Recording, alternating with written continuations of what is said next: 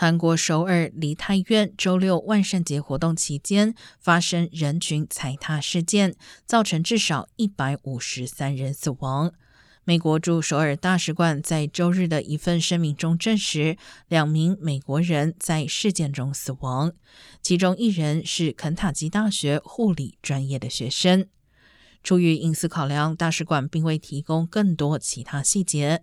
使馆工作人员正在与当地执法部门密切合作，为受害者及其家属提供帮助。